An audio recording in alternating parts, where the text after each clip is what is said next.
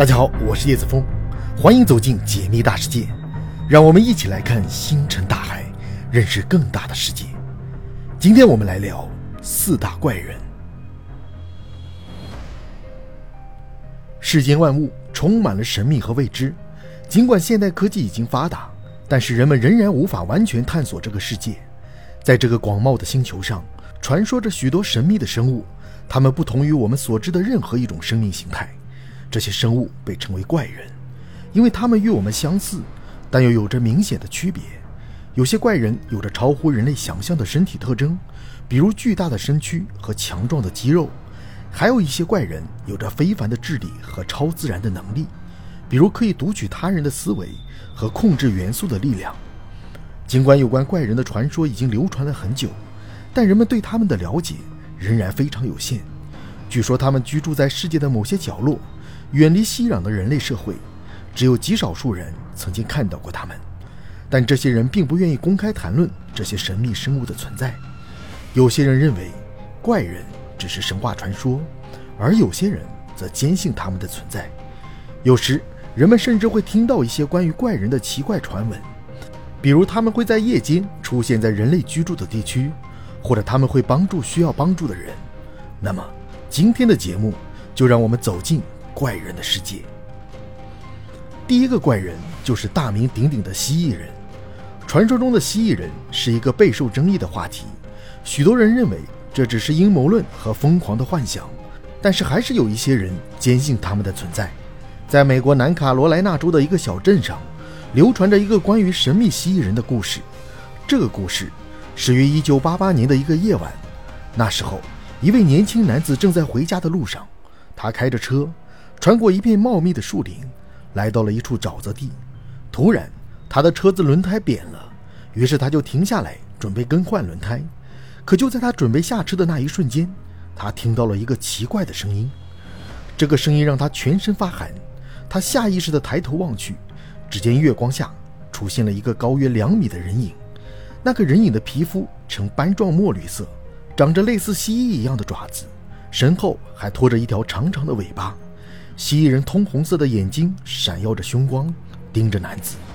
男子吓得惊慌失措，赶紧躲进了车里，关上了门窗。可是蜥蜴人并没有停下来，反而跳上了他的车顶，用尖锐的爪子猛烈地敲打着车子。男子吓得不轻，疯狂地踩着油门，试图逃离那个可怕的怪物。他连续打了好几个急转弯，终于甩掉了蜥蜴人，回到家中。男子走进家门。满头大汗地跟他的父亲讲述了整个遭遇，可是他的父亲并没有完全相信他所说的话，只是认为他可能是被吓到了。事情并没有就此结束。当男子带着车子去做维修检查时，才发现了车子顶端上的抓痕，那个深深的抓痕已经穿透了车子的外壳，让人不寒而栗。这件事情很快就在小镇上传开了，吸引了很多人前来探险。可是，蜥蜴人再也没有出现过。只留下了人们心中的疑问和恐惧。许多人认为蜥蜴人只是一个无稽之谈，但也有些人坚信那个神秘的怪物仍然在那片沼泽地中游荡着。第二种怪人则是雪山怪人。很久很久以前，有一个小村庄，坐落在喜马拉雅山脉的山脚下。这个村庄的夏尔巴人相信，在山顶上居住着一群神秘生物，他们被称为雪山怪人，也被称为夜帝。因为他们生活在岩石上，只在夜晚出现。有一年，一支探险队来到了这个小村庄，他们听说了关于雪山怪人的传说，并决定去山顶上寻找这些怪物。他们经过漫长的跋涉，终于到达了山顶。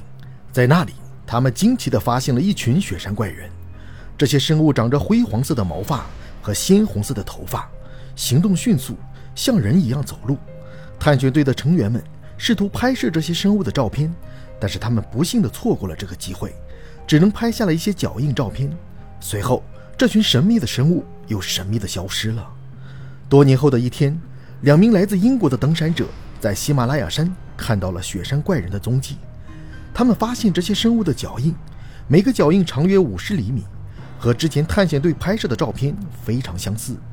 他们决定一直跟随着这些脚印，直到找到这些生物的踪迹。他们克服了无数的困难和挑战，穿越了无数的荒原和山脉，一路上，他们遇到了无数的危险和险阻，但是他们始终没有放弃。最终，他们找到了一个洞穴。这个洞穴很深很暗，但是他们能够感受到里面有生命的存在。他们毫不犹豫地走进了这个洞穴，但是他们发现这里并没有雪山怪人的身影。他们很失望，但是并没有气馁。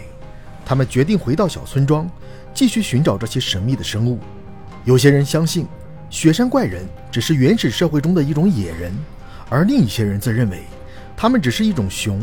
但是对于两名登山者来说，他们相信雪山怪人的传说，他们相信这是真实存在的。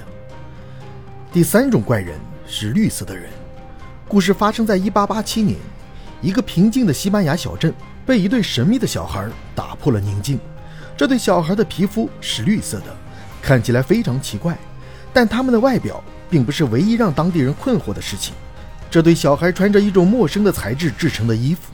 而且他们似乎完全不懂任何语言。当地居民为了照顾这对小孩，给他们提供了食物和水。但是很快，这个故事就变得更加神秘了。其中一个小男孩很快就去世了，而剩下的小女孩却活下来了，并开始学会了西班牙语。当他能够进行简单的交流时，他告诉了居民们一个惊人的故事：这对小孩原本生活在地下，他们的身体适应了那个环境，皮肤和衣服的颜色。都是绿色的。生活在地下的他们，经常经历狂风暴雨，但他们在这样的环境中生活了很长时间。但是有一天，一场大风暴袭击了他们的居所，将他们卷进了一个巨大的洞穴。当他们再次醒来时，他们发现自己已经被带到地面上，并且发现自己处于一个完全陌生的世界中。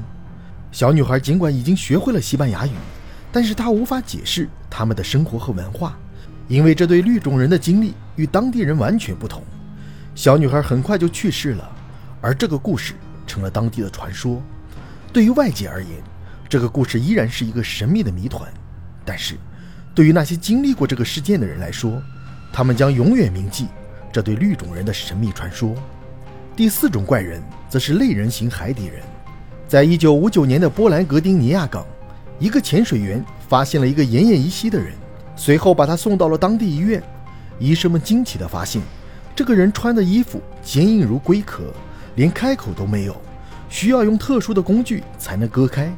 而一旦衣服脱下，他的身体就会冒出一股绿色的液体，散发着腥气。医生们对他进行了全面的检查，惊讶地发现，他的身体器官与常人不同，手指、脚趾的数量也不同，而且他的身体上不断流出体液。